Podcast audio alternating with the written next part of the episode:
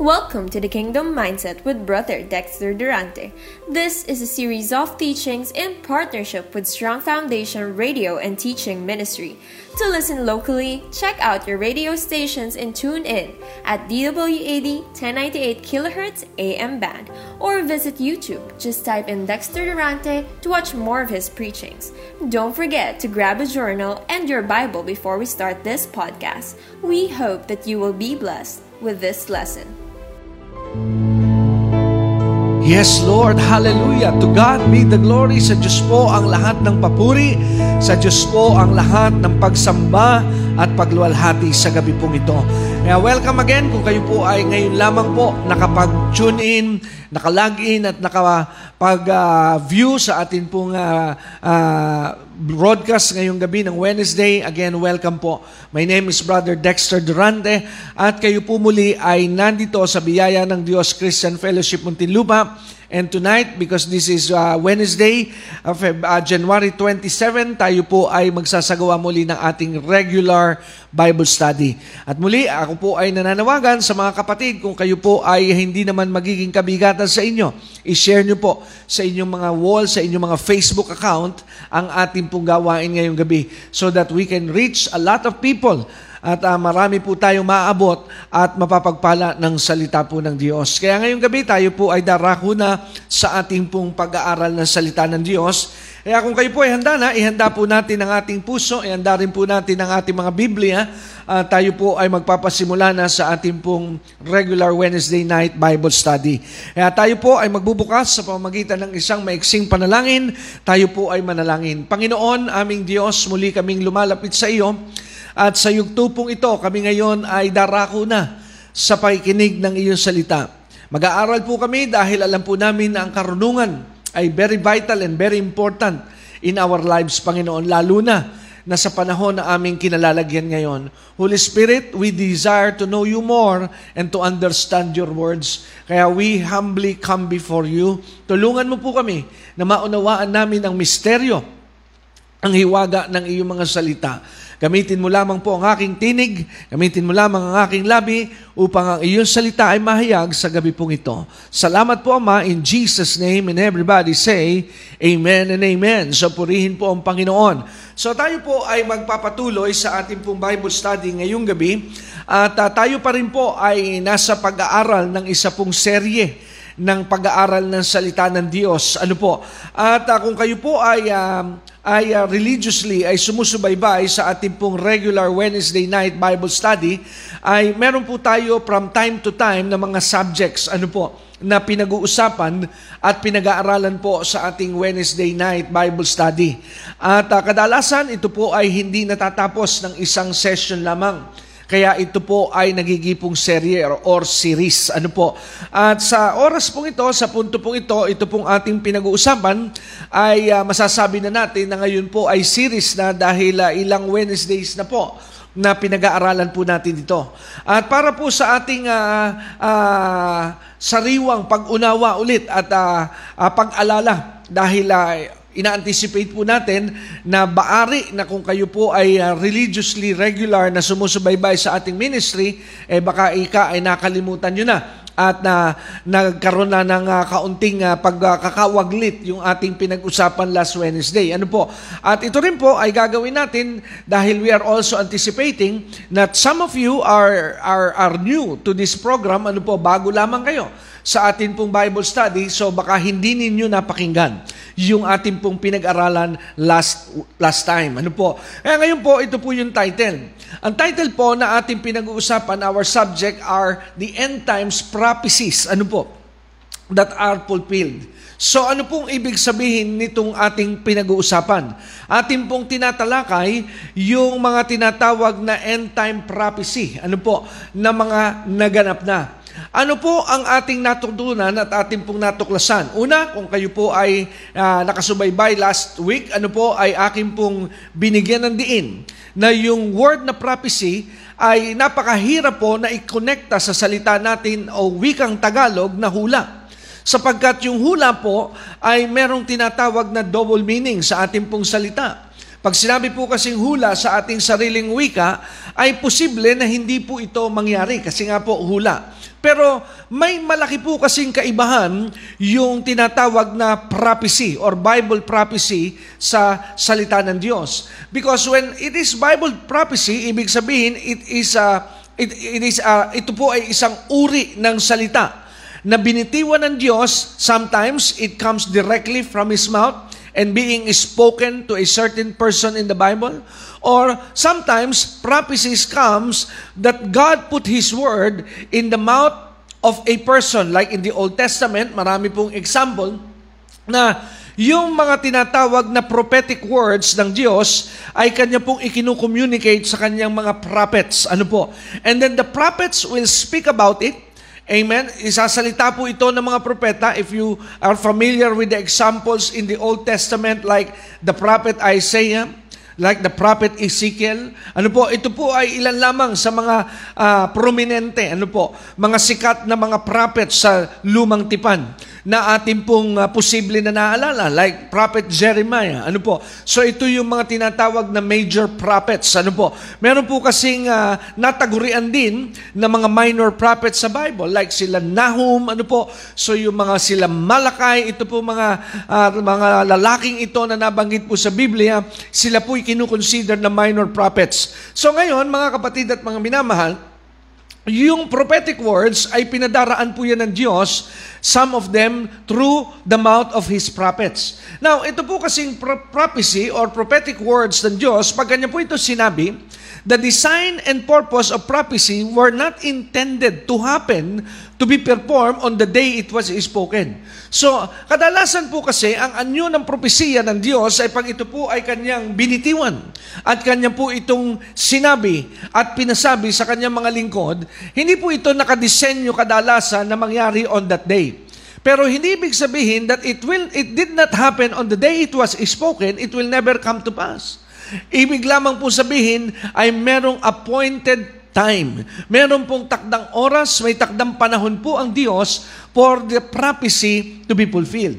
But it doesn't mean that if the prophecy are not yet not yet experienced, not yet fulfilled, it will not happen. Dahil ang salita po ng Diyos ay hindi po pwedeng hindi maganap. Kaya nga po mga kapatid, kaya yung ko po binigyan ng diin yung salita na hindi po maikukonekta at napakahirap na ikonekta sa salitang Tagalog yung salitang propesiya, asula, dahil paghula, hindi talaga pwedeng hindi, pwedeng hindi mangyari. Amen? Pero pag sinabing prophecy, pag sinabing prophetic word of God, hindi po pwedeng i-connecta yung salitang hindi pwedeng, maaring hindi mangyari. Dahil ang salita po ng Diyos ay mangyayari. Glory to God. Kaya po, itong ating pinag-uusapan ay napaka halaga dahil may kaugnayan ito sa end time. At ito pong end time prophecy that has been fulfilled ay nagsisilbi po sa ating mga mananampalataya na landmarks. Ano po ang ibig sabihin ng landmarks? Ito po yung mga tinatawag na marker o palatandaan that we are approaching or we are already in that specific time na tinutukoy po ng salita ng Diyos. Kaya yan po ang gamit ng tinatawag na end time prophecy that has been fulfilled. Kaya mahalaga po itong usapin na ito. Kaya nga mga kapatid, atin po ngayong pag-uusapan at daragdagan dahil uh, napaka exciting po nitong ating topic ngayong gabi dahil pag nakita po natin yung mga prophetic prophecies na may kaugnayan sa end time, na tinukoy po ng Biblia, ay magkakaroon tayo ngayon ng idea na tayo nga ay nasa huli na pong panahon. Okay, so ang sabi po sa Matthew 24, I want you now to turn your Bibles to the book of Matthew, to the Gospel of Matthew. Sa Matthew chapter 24, ay kapansin-pansin sa verse 33, and again, I will pick up on this uh, scripture tonight. Ang sabi sa verse 33 ng Matthew 24, Jesus is the one speaking here. Si Jesus po ang nagsasalita sa bahaging ito ng Mateo 24. Ang sabi sa talatang 33, ang sabi niya, So likewise, ye, sabi niya doon sa kanyang mga listeners, when you shall see all these things, ang sabi niya, know that it is near and even at the doors. So binigyan na po kaagad ng hint ni Jesus ang kanya pong mga tagapakinig sa bahaging ito ng verse 33 na pagka nakita nyo na ang mga bagay na ito na aking binanggit. Meron po siyang binanggit eh. Mamaya ko po yung tatalakayin. Ano ang napakahalaga na ating bibigyan ng pansin doon sa sinabi po ni Jesus. Ang sabi niya, pag nakita niyo na itong bagay na ito, ito ang dapat ninyong maalala, ito ang dapat ninyong maunawaan. And what is that? Very clear. Ang sabi po ni Jesus, know that the end is near and even at the doors. So, binigyan po tayo ng Panginoon ng clue. So, this is very important. Dahil ang sabi niya, pag nakikita na ang mga bagay na ito, ay malalaman daw po natin at kailangan nating ibukas ang ating mga pangunawa na naririto na. Parang ganito po yan. Back in the days, again, paulit-ulit ko po itong ginagamit na illustration dahil uh, napaka-relevant po nitong illustration na ito sa ating pong pinag-aaralan na end-time prophecies. Nung mga panahon po na dekada 80, babalik po ulit tayo rito, madalas ko nang gamitin ito, but let me use it again.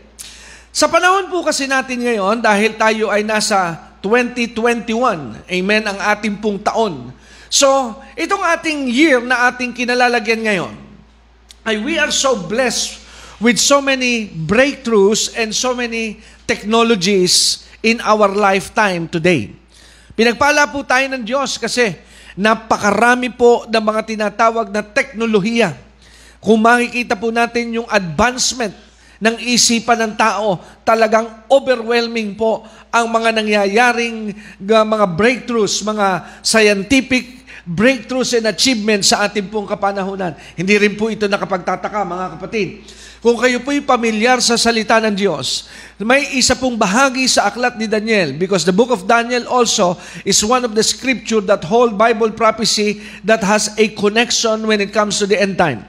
There is one part in that uh, book of Daniel na nasabi puro ng Panginoon sa, sa aklat ni Daniel ang ganitong salita.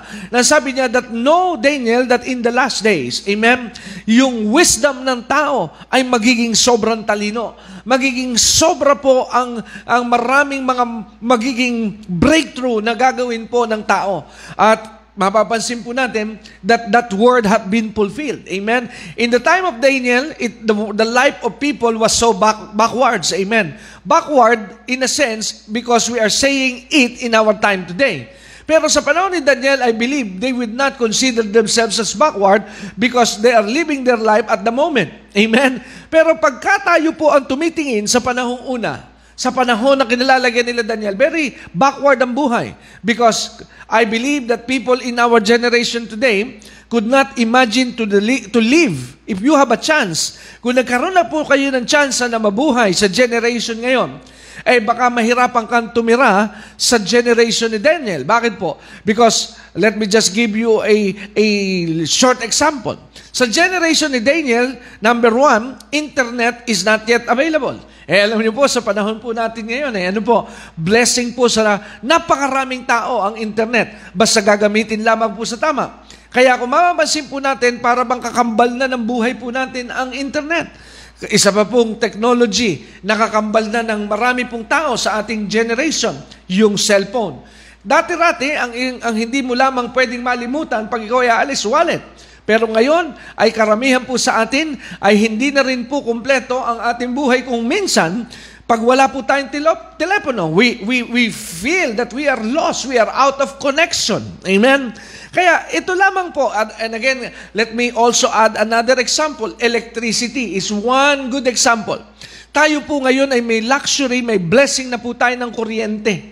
Eh, nung panahon po nila Daniel, wala pong electricity. Kaya wala po yung mga technology. It cannot be available in their time because electricity is absent. Amen. Kaya kung makikita po natin sa panahon ni Daniel, maybe Daniel do not understand what God is saying that there would be a lot of breakthroughs. But after so many years, thousands of years, and here comes 2020, here comes the millennial generation, the Bible prophecy had been fulfilled. Glory to God. Dahil nagkaroon nga po talaga ng breakthrough sa daigdig na ito at makikita po natin ang tinatawag na talino ng napakarami pong discovery breakthrough na ginawa po ng tao. So again, that is an evidence that Bible prophecy are true and Bible prophecies are subject to happen. Glory to God. Kaya sa panahon po ni Daniel ay nagsalita po ang Diyos through the prophet Daniel na sa huling panahon kay Daniel, ang sabi ito raw po ang magiging isa sa mga makikita sa panahon yon. Magkakaroon ng matinding talino, amen, wisdom explosion sa generation ng sangkatauhan. And it had happened, amen, nangyari po ito sa atin pong panahon. Glory to God. Now, ano po ang punto ko kung bakit ko po kayo dinala? Dito po sa illustration na ito. Well, going back to what I am trying to drive to you today, nung dekada 80, ang travel ay gagamitin ko po yung illustration ng travel, yung paglalakbay. Sa ating pong panahon, because of our uh, technology availability, hindi na po mahirap pumunta sa mga lugar dahil meron na po tayong technology na kung tawagin ay GPS, yung Global Positioning System or GPS. Bakit po? Yung GPS po kasi, kung kayo po ay mayroong aparato, may mga cellphones po kayo, ay kung saan kayo kumikilos, napipinpoint po niya kung nasaan kayong lugar. That's the beauty of this technology. At kung itatype mo lamang, may mga application pong available yan, at isang popular po ay yung Waze, yung tinatawag na Google Maps, ano po, kung ano po yung inyong prefer na ginagamit, whatever it is. But I'm just uh, citing an example. Kung meron kayong pupuntahan, just by typing the address of the person or the location na iyong gustong puntahan, igaguide ka po nitong tinatawag na technology ito hanggang sa ikaw ay makarating sa iyong destination. Turn by turn, igaguide po tayo niyan. Pero nung araw, hindi po ganun ang kaso eh. Kasi wala po tayong GPS. Kaya ang tanging paraan po para makarating ka sa lugar na kung saan ay iyong pupuntahan, ihingin mo rin yung address, pero hihingi ka ng landmark.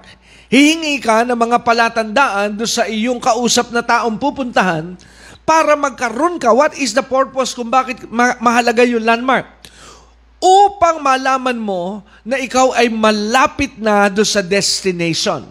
So landmarks serves, amen, ito po yung, ito po yung isineserve ng landmark, it helps you to identify that you are getting closer and getting nearer to your destination.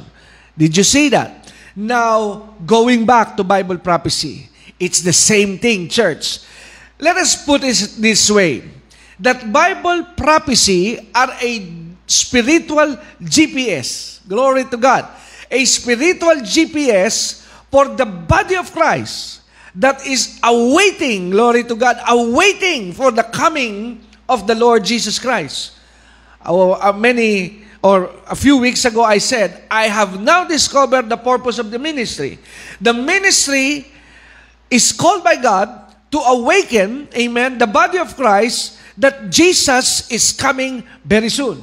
Amen? So, kaya nga po ating consistently na ating pong itinuturo kadalasan ng end time sa ating pong ministry because that is the mandate. That is the calling of this ministry to remind and keep you reminded that anytime Jesus is coming very soon. Ano po ba ang halaga pag tayo po ay nagiintay sa pagbabalik ni Jesus? What is the benefits of it? What is the good what is the good that is in that kind of thing? Ano ang mabuti pagka po naririnig mo lagi na malapit nang bumalik si Kristo? Isa po sa benepisyo, nagigi ka pong sensitibo kung paano ka nabubuhay nagiging kang mapili sa iyo pong mga ginagawa araw-araw. Ayaw mo na ikaw ay ma-involve sa mga tinatawag na kasalanan at makamundong gawain. Bakit po? Because you know that you might miss this great coming of the Lord Jesus Christ because you know anytime Jesus is coming back. Glory to God. So, kaya nga mga kapatid, dyan po ang purpose ng Bible prophecy. It serves as a landmark. Ang gamit po nito ay landmark upang tayo po ay magkaroon ng idea at matawag po ang ating atensyon at pansin na tayo po'y lumalapit na sa ating destiny. And what is our destination? Our destiny is to be with the Lord forever.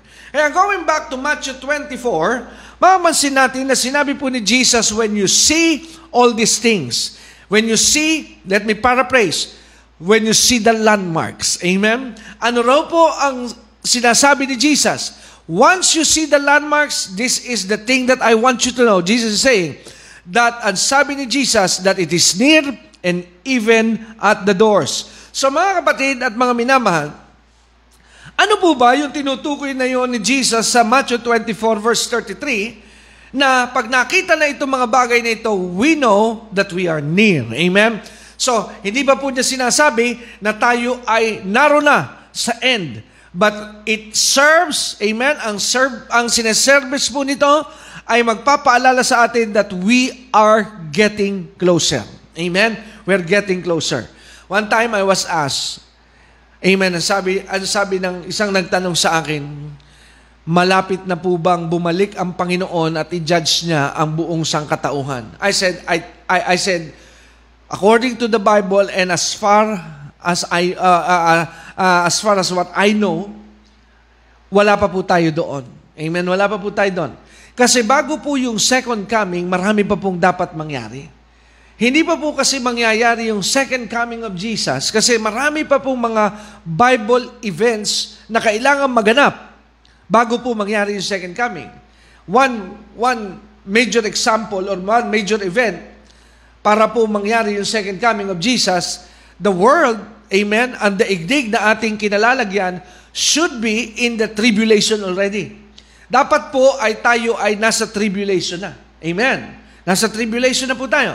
Dahil pag tayo po ay nasa tribulation na, at nasa tribulation na po ang buong daigdig, what is the tribulation? The tribulation, you might ask, you might be new to the term. Ano ba yung tribulation na pinagsasabi dito?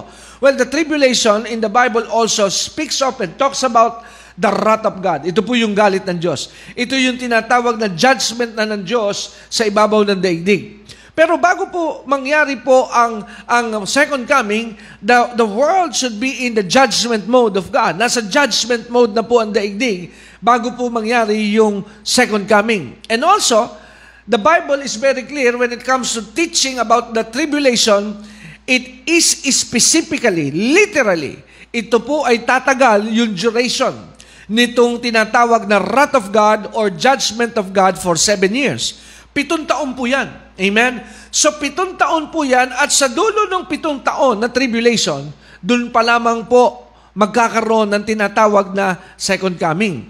Pero, pero mga kapatid, bago po dumating ang tribulation, meron pa pong mga bagay na mangyayari. Kaya yun po yung tinutukoy dito ni Jesus. So, I am praying that now you are getting what I am trying to communicate to you in the Spirit. Yung sinasabi ni Jesus sa verse 33, likewise, you shall see all these things, amen, and know that the end, that it is near, even at the doors. Amen. So, ano po yung tinutukoy na ito ng Panginoon? Yung kanya pong tinatawag na pagbabalik. Yung kanyang tinatawag na second coming, malapit na. Pero bago raw po mangyari ang bagay na ito, kailangang makita muna natin na mangyari at maganap yung sinasabi ni Jesus. Kasi very crucial po, ang key po dito sa bagay na ito yung verse 33, when you shall see all these things. So yun yung ating pong tutukuyin at ating tatalakayin. Ano yung tinutukoy ni Jesus na when you see all these things, then we will know that, uh, that we are near and at the door. Ano pati yung near and at the door? Now, what is Jesus saying here is you are now near and at the door of the tribulation. Now, I'm dropping to you that bomb. Amen? Yung tinutukoy po niya dyan ay yung pintuan at malapit na sa pagpasok ng tribulation. Okay, now, what are those things na tinutukoy ni Jesus? Okay, para po ating maintindihan ito. So, balikan po natin yung konteksto ng Matthew 24 bago po nakarating sa verse 33 si Jesus, si Jesus Christ. So sa Matthew 24, pipick upin po natin sa verse 4 ang ating pag-aaral ngayon pong gabi. So puntahan niyo po ang Matthew 24. Tingnan po natin sa Matthew chapter 24. Ang sabi po sa verse 4, Sa verse 4, pansinin po natin na sabi niya, And Jesus answered and said unto them, Take heed that no man deceive you. Amen? So, ang sabi ni Jesus, sumagot si Jesus, at ganito ang kanya sinabi, makinig kayong mabuti upang hindi kayo madaya. So, mahalaga po pala, mahalaga ba ito? Yes. Dahil ang pakikinig sa bahaging ito ay isang paraan para makaiwas po tayo sa pandaraya. So, doon pa lamang, meron na pong hint na binibitawan ng Panginoon na marami pong mag a Marami magtatangka na tayo po'y dayain. Pero what is our protection from deception? Ang sabi niya, take heed to my words. Kaya sino po ang prone sa deception? Those that do not take heed to His words. Ulitin ko ha. Sino po ang prone? Sino po ang malapit sa tukso? Yung hindi po nakikinig sa salita ng Diyos. Ulitin ko ulit. Sino po ang madalas at malapit sa tukso? Yung hindi nakikinig sa salita ng Diyos. Paano po tayo makaiiwas? Paano po tayo mapoproteksyonan sa pangapandaraya? Binanggit po dyan sa bahagi niya ng salita ng Diyos.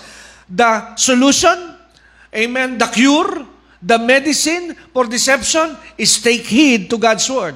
Makinig tayo sa salita ng Diyos. Kaya nga po, wag nating kasasawaan. Wag po nating katatamaran. Uulitin ko ulit.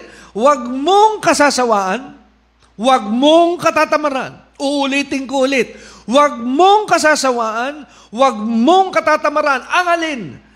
Ang pakikinig sa salita ng Diyos. Ngayon, bakit ka nag-aaral ng salita ng Diyos?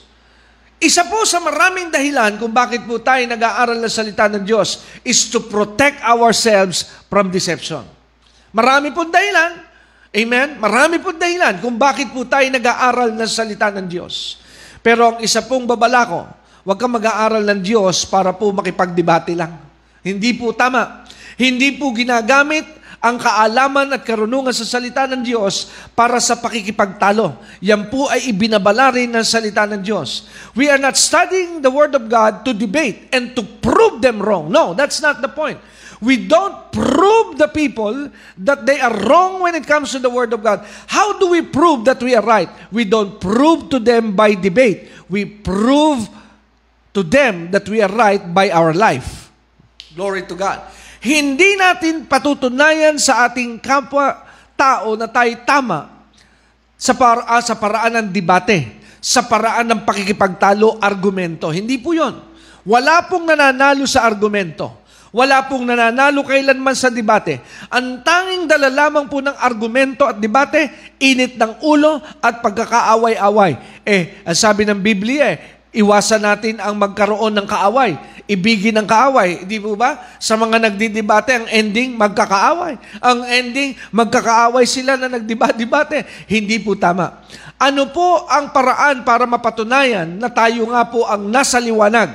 Ipakita mo ang tamang buhay Your life is the proof and evidence that you really possess the Word of God. You cannot prove to people the Word of God by your mouth. You prove that you know God by your life and how you live. Amen?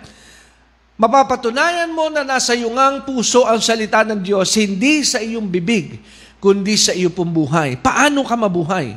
Amen? Baka ikaw ang nauunang chismoso Baka ikaw yung tao na nauna pa sa away. Ikaw ang pangunahing mahilig sa gulo at away. That is not right.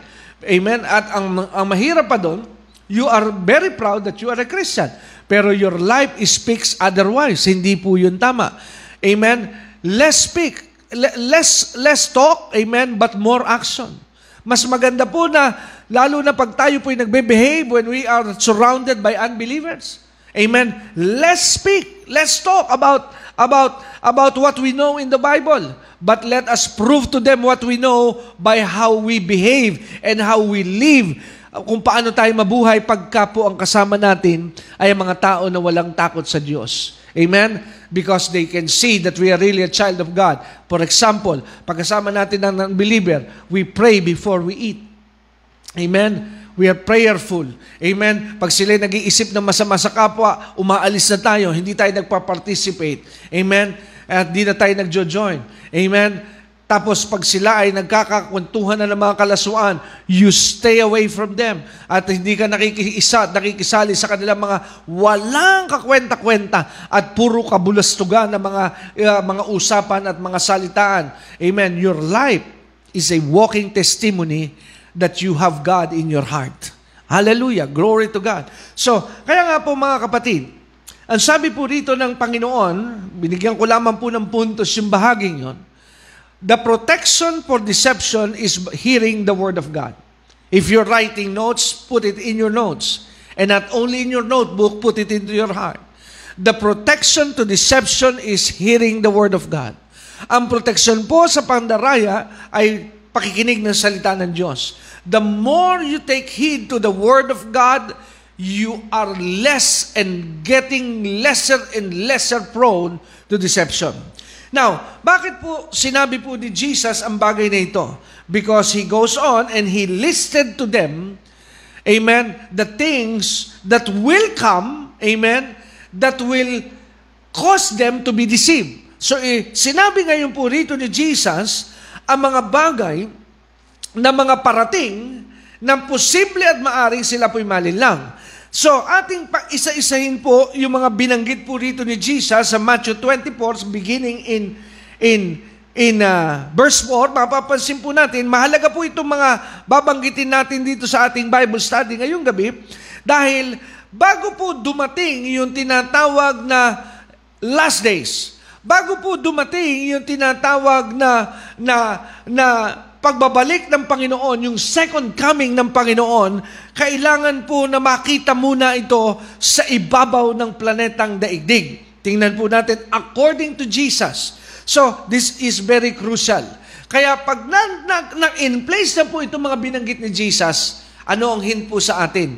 Babalik tayo doon sa sinabi sa Matthew 24. Ikukonekta na natin yung verse 33. Ang sabi ni Jesus, when you see all these things, Amen. Then you know you are now at the door. Take note ha. Pag nakita nyo na ang mga bagay na ito, ito yung binabanggit ni Jesus, sabi ni Jesus, malalaman nyo na na nasa pintuan na kayo. Ibig sabihin, papasok na kayo do sa last and final moment. And then Jesus will come. Amen. So kaya kailangan po muna mangyari. Ngayon, bakit po napakahalaga nitong ating pinag-uusapan ngayon? Kasi ito po ang mag gigi nating guide. Glory to God. Praise you, Holy Spirit. Ito po ang magbibigay sa atin ng guide para po malaman natin na tayo ba ipapasok na doon sa pintuan na yun na tinutukoy ng Panginoon. Now, what did He said? Ano po ang sinabi ni Jesus sa Matthew 24, beginning in verse 4, we start in verse 5. Tingnan po natin. Ang sabi po, number one, if you're listing notes, number one, ang sabi po ng Panginoon, The last days, amen, will be preceded. Ito po yung mga makikita. Again, going back to my illustration. Pagpapunta ka sa destination, nung wala pa po ang uh, availability ng maps, availability ng technology, kadalasan pag binigyan ka ng guide nung iyong pupuntahan, sasabihin, pag nakita mo na yung gasolinahan, medyo malapit ka na. Kaya pag nakita mo na yung gasolinahan, bumilang ka ng dalawang kanto, kumanang ka sa ikalawa. So, makikita natin na yun po yung palatandaan. Kaya pag ikaw po ay nandun na sa iyong, nasa, nandun ka na sa iyong tinatawag na journey, naglalakbay ka na, with the thing in your mind, na sinabi nung kausap mo na, pag nakita mo na yung gasolinahan, bibilang ka ngayon ng dalawang kanto, Then yung pangalawang kanto, kumanang ka, nandun na, malapit na yung kanyang bahay. So ano po inabangan mo? You are looking for the gasoline station. That's the first thing. Dahil pag nakita mo na yung gasoline station, ano po ang papasok sa iyong isipan? You're near. Same with what we are studying today. Pag nakita na raw natin ng mga bagay na ito, what should be our proper reaction? We're near. Amen? Malapit na tayo doon sa tinutukoy na yon ng Panginoong Yesus. Kaya yun po ang halaga nitong ating pinag-uusapan. Kaya sabi ni Jesus sa Matthew 24, when you see all these things, what are those things that He is saying? Number one, ang sabi po ni Jesus, ito po ang mangyayari sa daigdig that will give us a hint, those that will be living in that day. Amen? Kasi napakaliwanag po ng bilin ng Panginoon sa Matthew 24 verse 4. Ano po? Ang sabi rito, Take heed so that no man will deceive you. Hindi ka madaraya. Amen. Kasi para mo masabi na naroon na tayo, kailangan makita muna lahat na ito. Naalala ko po. Sabi ko nga, alam niyo itong mensahe ng end time, ang tagal na itong ipinangangaral. Marami na nga pong nangamatay na mga nauna sa ating mananampalataya na kinamatayan na nila. Pero hindi po sa kanilang panahon nangyari at naganap ang mga prophetic fulfillment. Naalala ko way back in the 80s, hindi pa po ako naglilingkod sa Diyos, bata ako pero ako'y galing sa pamilya ng pastor. Buhay na sa aking pangunawa noong dekada 80 na merong, hindi ko na lang papangalanan, may isang napakalaking church nung panahong yon kasi nung dekada 80, alam niyo po, when I was growing up in the 80s, hindi po kasing popular ang mga tinatawag na born again, mga Christian community or Christian church back in my back in that time sa 80s. Alam niyo nung panahong dekada 80, yung pagtawid ng 70s and 80s, pine-persecute po ang mga nagpe-praise the Lord. Naalala ko noon na pagka, di ko na rin babanggitin kung saan school ako galing, sa pagpipill up mo sa iyong form sa school, may tanong dun eh. Aside from your name, First name, given name, surname, address, age, birthday, something like that. May tanong, religion. May kasama lagi yun eh. Pag inilagay mo yung iyong religion na iba, kick out ka. Kasi hindi, hindi sila papayag na ikaw ay naroroon that you are not in the same faith like them. You will be persecuted. Hindi ko na lang babanggitin yung school. Amen. Kaya nung ako po nasa school, to protect. Amen. to protect. Ito po ang uh, nakahihiyaman, pero sasabihin ko, para po hindi po ako maging sentro ng tinatawag na persecution. Bata ako noon eh. Amen. Batang-bata. I was in my elementary days. I will I will never tell my friends na I, we are born again. Hindi ko sinasabi yun sa school. They never know that I am born again.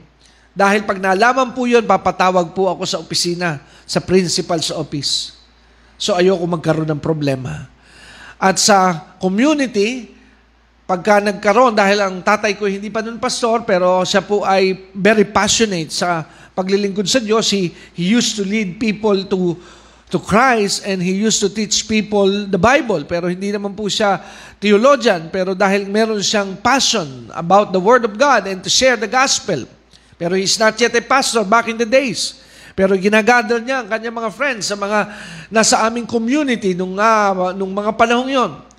So nag-aawitan sila, ilang mga piraso ng tao na sa garahe namin, yun ang kanilang ginagamit na venue para sa kanilang Bible study at fellowship dahil there is still no church, wala pa silang simbahan na binubuo, it's just a small community. Nagugulat ang mga kapitbahay kasi umaawit ng this is the day, alive, alive forevermore. God's not dead. He is alive. Hallelujah. Amen. So, yan po ang mga senaryo, eksena nung panahong yon. Kaya, nung panahon pong una, hindi po ganun kapopular. Ano? Hindi ganun kapopular. Kaya, may mga ilang mga nag-thrive na ministry na talaga namang mega ministry kasi sila yung uh, nakakaluwag pagdating sa finances. So sila po ay nagiging popular dahil uh, nagamit nila ang uh, technology ng television, nagamit nila ang technology ng radio, So, uso-uso pa nun yung mga radyo. Eh, ano po, yung uh, mga panahon ng hardin ng panalangin. Yan ang mga inabot kong panahon eh.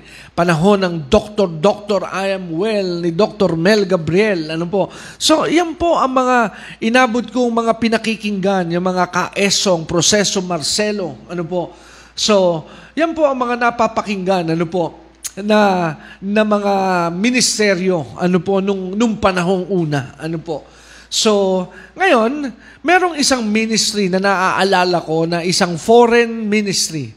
Alam niyo po kasi dito sa ating bansa, ay eh, merong uh, ganitong, uh, forgive me for the word, but for the lack of better term, may sakit po kasi ganito ang maraming mga mananampalataya. They think na pag sila ay umaattend sa isang uh, American pastor or American church, eh, mas uh, mas maganda at mas safe sila doon kaysa sila ay magpapastor at magpaturo sa kakulay nila. Ewan ko ba, Parang uh, uh, talagang yung espiritu ng colonial mentality buhay na buhay sa Pilipinas, di ba?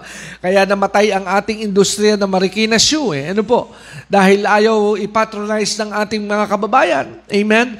Ang mga sapatos na gawang Marikina kasi parang uh, mas tiwala tayo sa gawang Banyaga at yan po ay uh, palagay ko, hindi ko na i-exempt ang aking sarili. Tayo guilty dyan lahat sa one way or the other. Amen?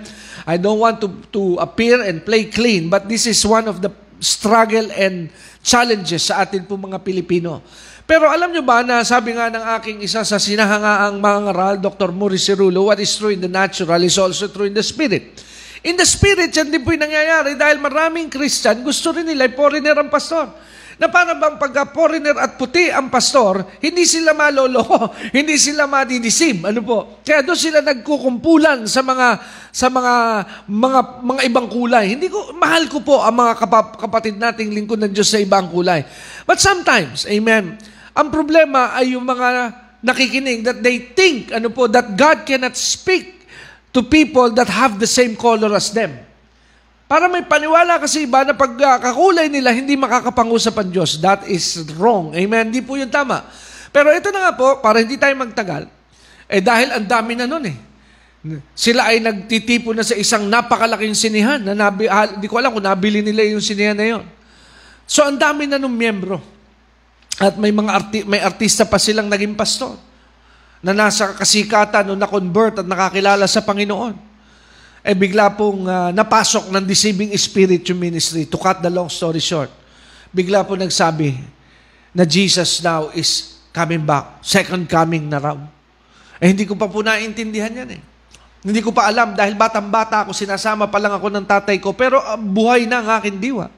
Second coming na daw. Babalik na raw si Jesus. Gumawa pa sila ng play. May, may mga play pa sila na ipinapalabas sa kanilang uh, simbahan ng araw para po laging ma, mapaalalahanan ang mga kapatiran na babalik. At yung iba, dahil nga, nag, ito mabigat, nagbigay ng date, nagbigay ng araw. Kaya yung mga kapatiran, nagbentahan na ng mga property iba dahil wala na raw sa isa yung property. Eh.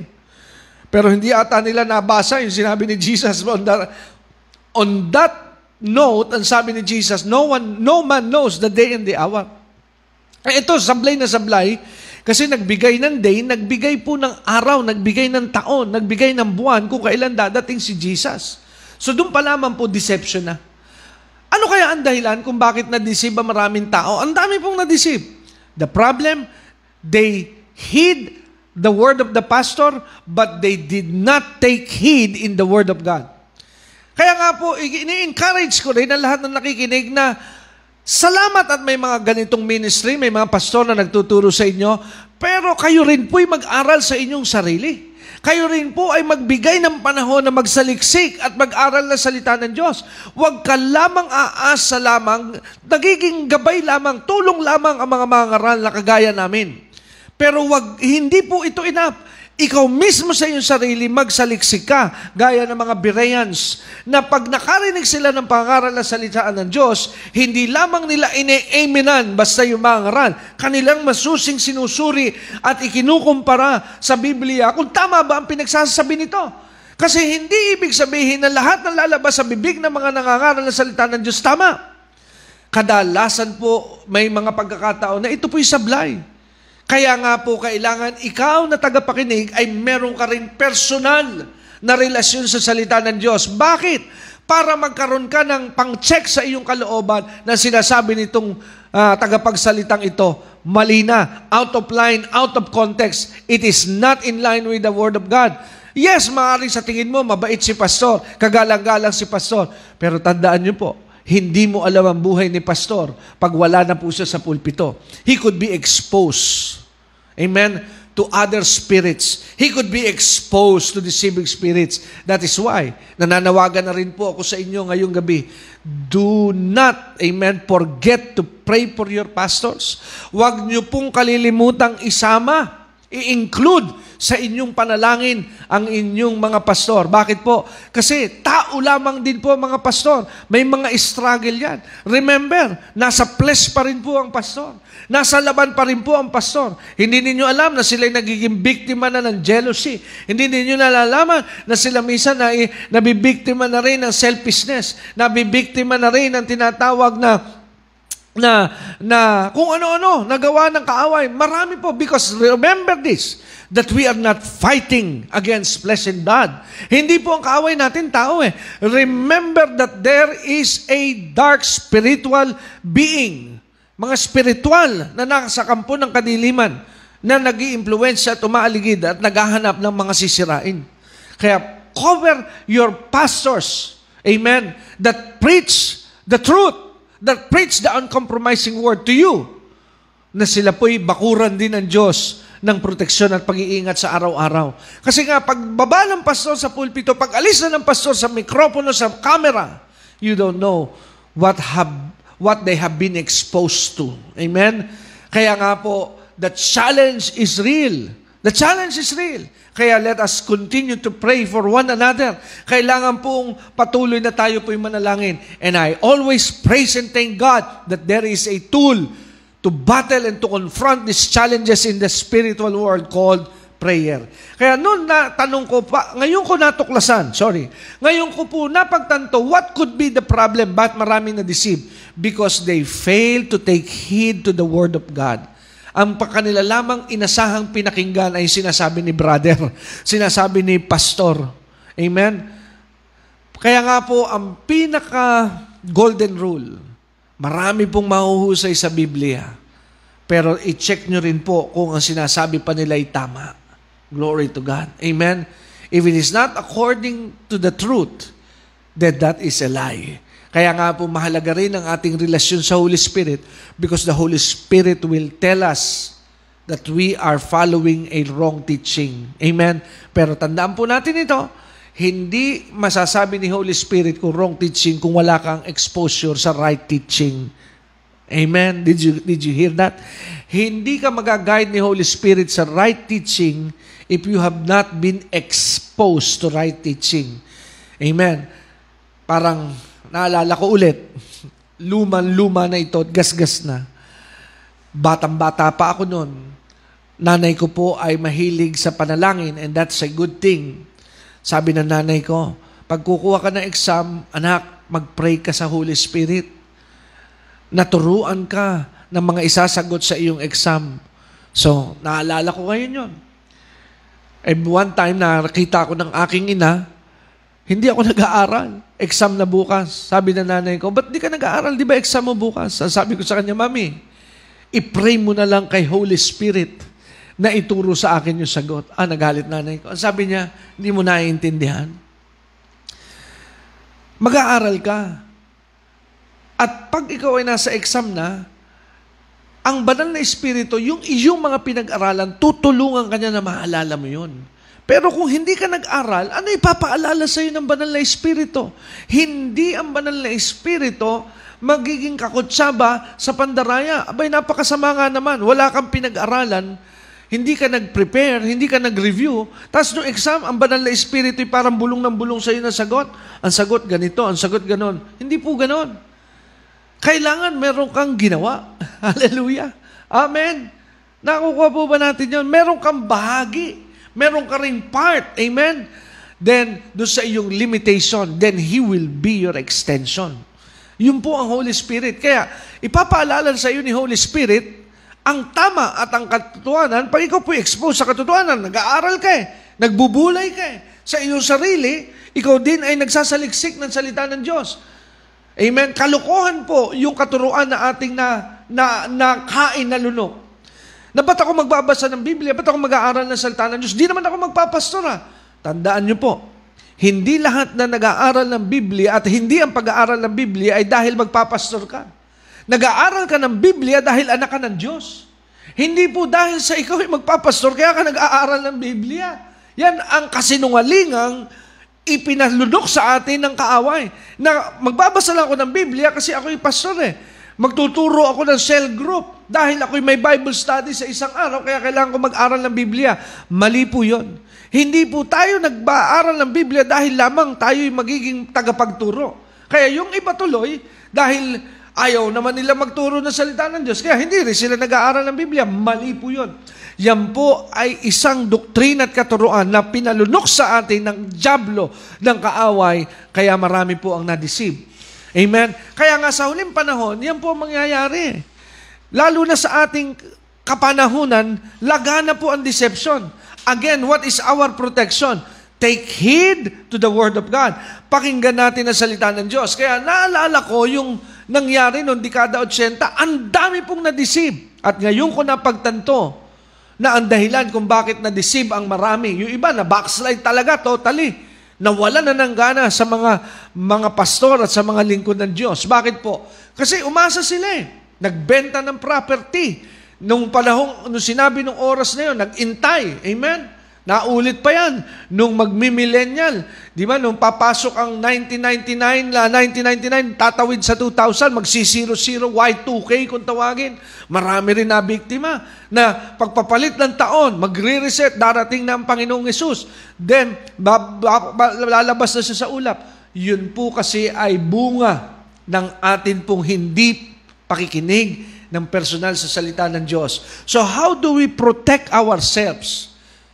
Sa panahon na ating kinalalagyan para hindi po tayo madaya. Ang sabi po ni Jesus, take heed. Makinig tayo sa salita ng Diyos. Amen? So yun po ang protection.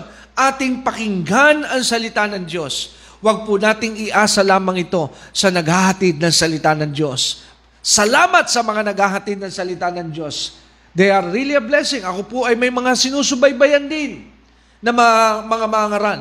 Kala nung iba, dahil ako'y pastor eh, turo lang ako ng turo. No, I am also following ministries. I am also following preachers and teachers. I always thank God for those people that had imparted their teaching ministry to my life. Pinagpapasa, I am forever grateful to God to them. Amen? Kaya nga po, ako po ay nakapagtuturo sa inyo kasi may nagturo din po sa akin. May, ako'y nakapagbabahagi sa inyo kasi may nagbahagi din po nito sa akin. Amen? Pero ang akin din protection, dahil pwede rin po sila na ma-wayward sa kanilang pagtuturo. Again, I don't know them. Ulitin ko po. Hindi ko sila kilalang personal. I don't know what is going on behind the curtain. Hindi ko po sila kilala. And also, ito na rin po yung disclaimer, you don't know what is happening to me behind the curtain. Amen? Kaya nga po, I encourage you to pray hard, be close to the Holy Spirit, and read the Bible. Amen? Amen? Kaya always pray for me. Pray nyo rin po ako. Amen? Pray nyo po ako because I'm also praying for myself that the Holy Spirit will continue to light the fire at hindi po ako madaya ng mga deceiving spirits. Kaya ang sabi ni Jesus sa verse 4, and Jesus said, Take heed that no man deceive you. So number one, ano ang sabi ni Jesus? Una, sa mga mangyayari kaganapan sa last days. Mga prophetic words po ito nung sinabi ni Jesus, hindi pa nangyayari doon sa panahon sinabi. Number one, magkakaroon daw po ng pag-arise ang mga false prophets, false Christ, and they will come to deceive many. Ibig sabihin, ito yung mga landmark. Maglilitawan ang napakaraming personality na magke-claim na sila po ang tama. I believe we have seen them already. Amen? Na nagpakilala na sila ang Son of God, nagpakilala na sila lamang ang true apostle, na pag hindi ka nagpa-under sa kanila, then you are, your ministry is invalid dahil sila lamang ang minandatan ng Diyos. Amen? Amen? Di ba, ang daming nagpakilala na person. Alam nyo, for so many years, nakita po natin ang, ara- ang pag-arise. Di, wag na tayo lumayo. Dito na sa atin lang bansa. Ang daming mga leader ng simbahan na nagpakilala na sila na nga. sila na nga ang sugo sila ang may bertud at sila ang may pahid. At pag hindi ka nasa ilalim nila at hindi ka nagpailalim sa kanila, nasa mali ka. Amen? So, yung po ba ay nakapagtataka na nagsulputan sila? Alam nyo, bibigyan ko pa rin kayo ng hint. Noong una, dahil hindi ko pa nga alam ang salita ng Diyos, ako nalulungkot. Many, many years ago. Kasi bakit kaya ka ako itong mga ito? kung sino pa yung, yung salitang, ito na yung salita, kung sino pa yung alam mong kulto, sila ang maraming membro. Hallelujah. Sila ang nakakapuno ng napakalalaking auditorium. Sila ang nakakapuno ng napakaraming gymnasium. Sila nakapupuno ng malalaking parke. Amen. Sila ang nakapagtatayo ng napakatutulis at napakalalaking mga gusali at kapilya at napakaraming membro.